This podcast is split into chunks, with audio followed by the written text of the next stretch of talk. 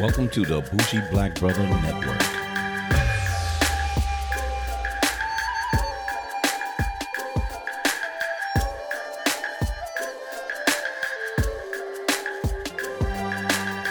Good evening and welcome to Fade to Black Cinema. I'm Michael, your Bougie Black Brother, and I'm here for my weekly movie review. And I have something that I want to do for the next couple of weeks which is my Korean pop segment or my Korean movies, Korean TV series. And I had a couple that I've seen over the last couple of weeks, and I binge watched a couple of movies as well as TV series. So I will be bringing those to you exclusively from Michael um, over the next couple of weeks. I'm not going to be on my regular Wednesdays. It'll be on a Thursday, so be prepared for those. But I wanted to start this off for a Netflix series uh, called Kingdom. Um, this was exclusively done uh, for Netflix, which I was excited by uh, because it was a little different. It had a look of a medieval uh, type look.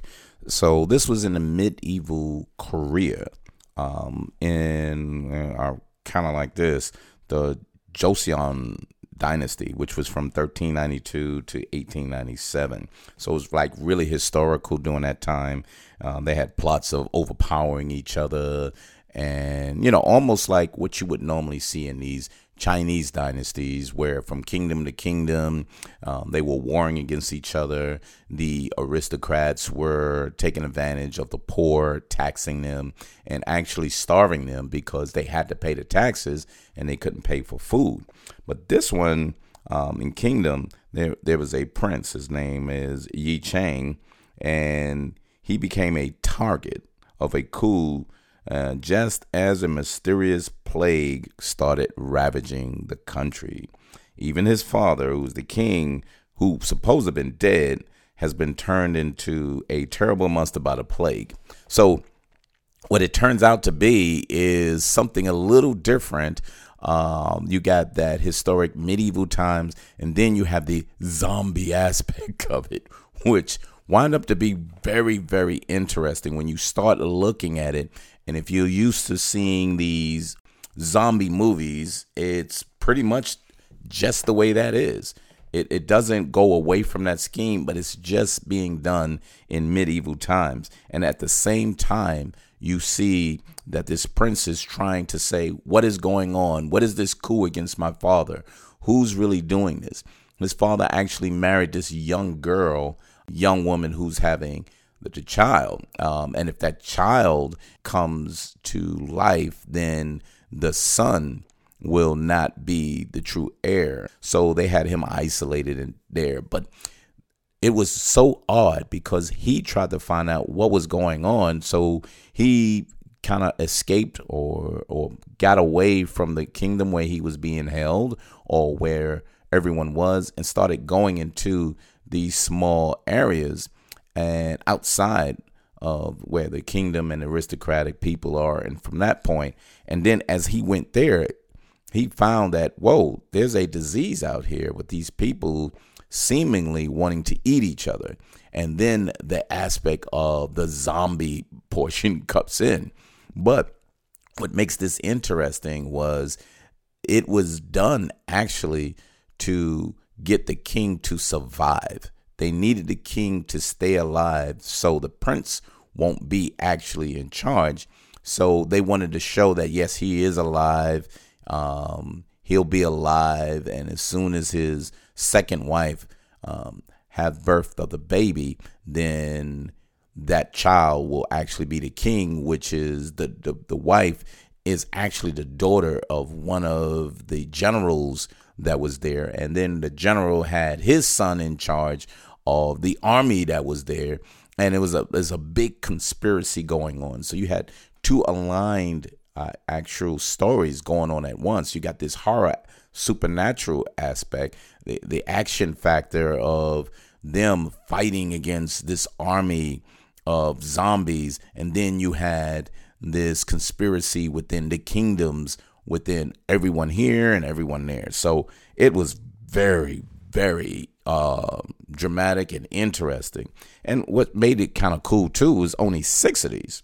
So you get to see and and go through this one or binge it in quick fashion.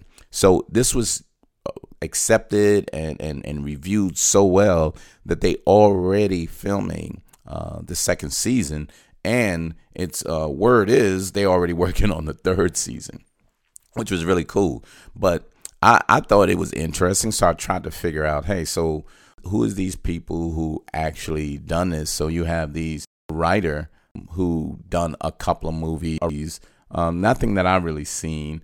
And then you have a, another Korean actually director that's that's heading this off too. And they did a really good job. The cinematography is fantastic the vastness of it. And um it was on netflix. So you know you had a lot of good scope that you was able to see. And and it, it just turned out really cool. But the drama outside of just the the zombie portion the drama with the families and the warring factions from kingdom to kingdom and and you know them fighting one area and say well this will be the new king and the conspiracies and everything within that was just as interesting as the horror of uh-oh this whole korean peninsula is overtaken by a disease there's even one portion that they send up like a fire alert to alert different um, areas in Korea, they thought it was the Japanese um, invading them again. So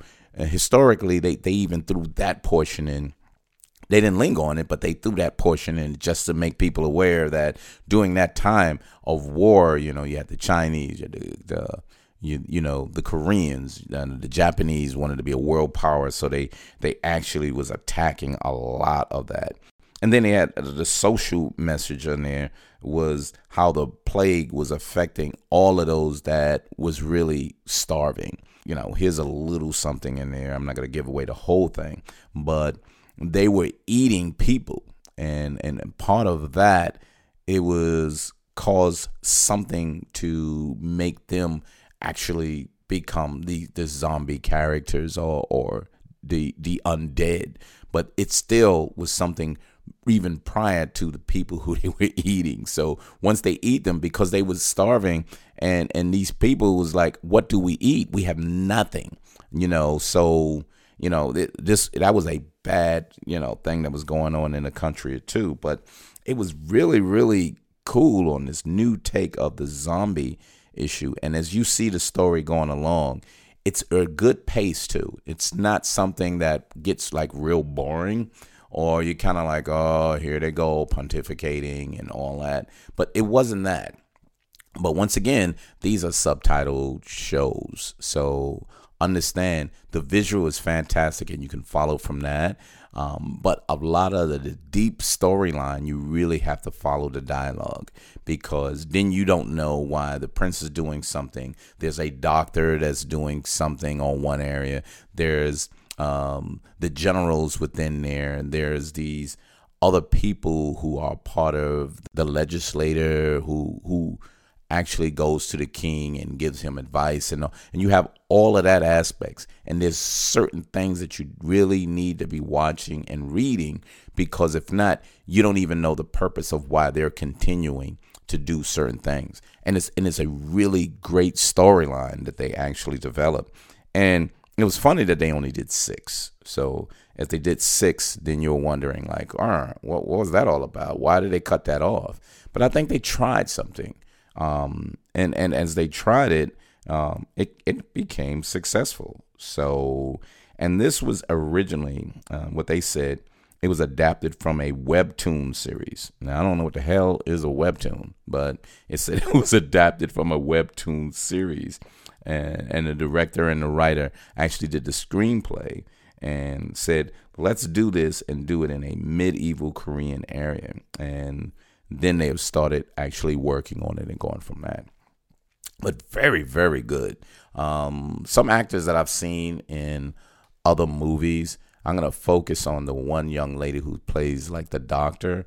Her name is Doona Bae. Um, she's amazing. She, if you remembered my other review of this stranger, um, she was the actual um, the other police officer that played beside the other police officer. So she did fantastic on that. She was on Cloud Atlas, um, as American um, version on that. She was on uh, another Korean uh, movie, which I, I love the that it was called The Host, and Sympathy for Mr. Vengeance um, with the actually Vengeance series that was like really amazing. If you if you go see um, that Vengeance series, it was part of like Oldboy and Lady Vengeance and Sympathy for uh, Mr. Vengeance. She was on that, and the, the that director is Chan Wook Park. So that's really really cool. So that was like a really good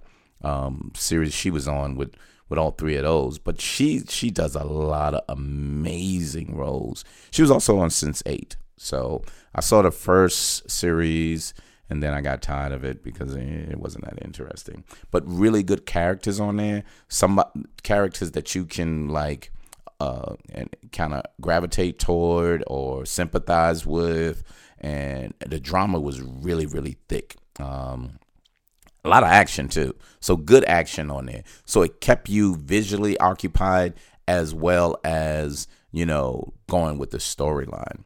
But uh Kingdom, it's Kingdom that's on Netflix. Uh, only six um, six episodes, so it's not a hard uh, look. So you'll be able to enjoy that. But anywho, uh, Fade to Black Cinema, uh, you can download us on all pod podcast downloads. Easy for me to say. All podcast downloads. And if you want to see us or actually listen to us on YouTube, go to Bougie Black Brother Network and you will see us right there. It should be under Urban Lifestyle Cafe or Fade to Back Cinema um, because we changed the name and went from there. But we still have them under that old Urban um, Lifestyle Cafe. And if you want to hear old series with that too, you can get it under that that name that we used to have. But anyway, I really appreciate you stopping by. Look forward to see my other Korean movies that I'll be going over, and you'll be able to enjoy those as well. Anyway, I'm Michael Yabushi Black Brother, and we'll see you next week. Peace.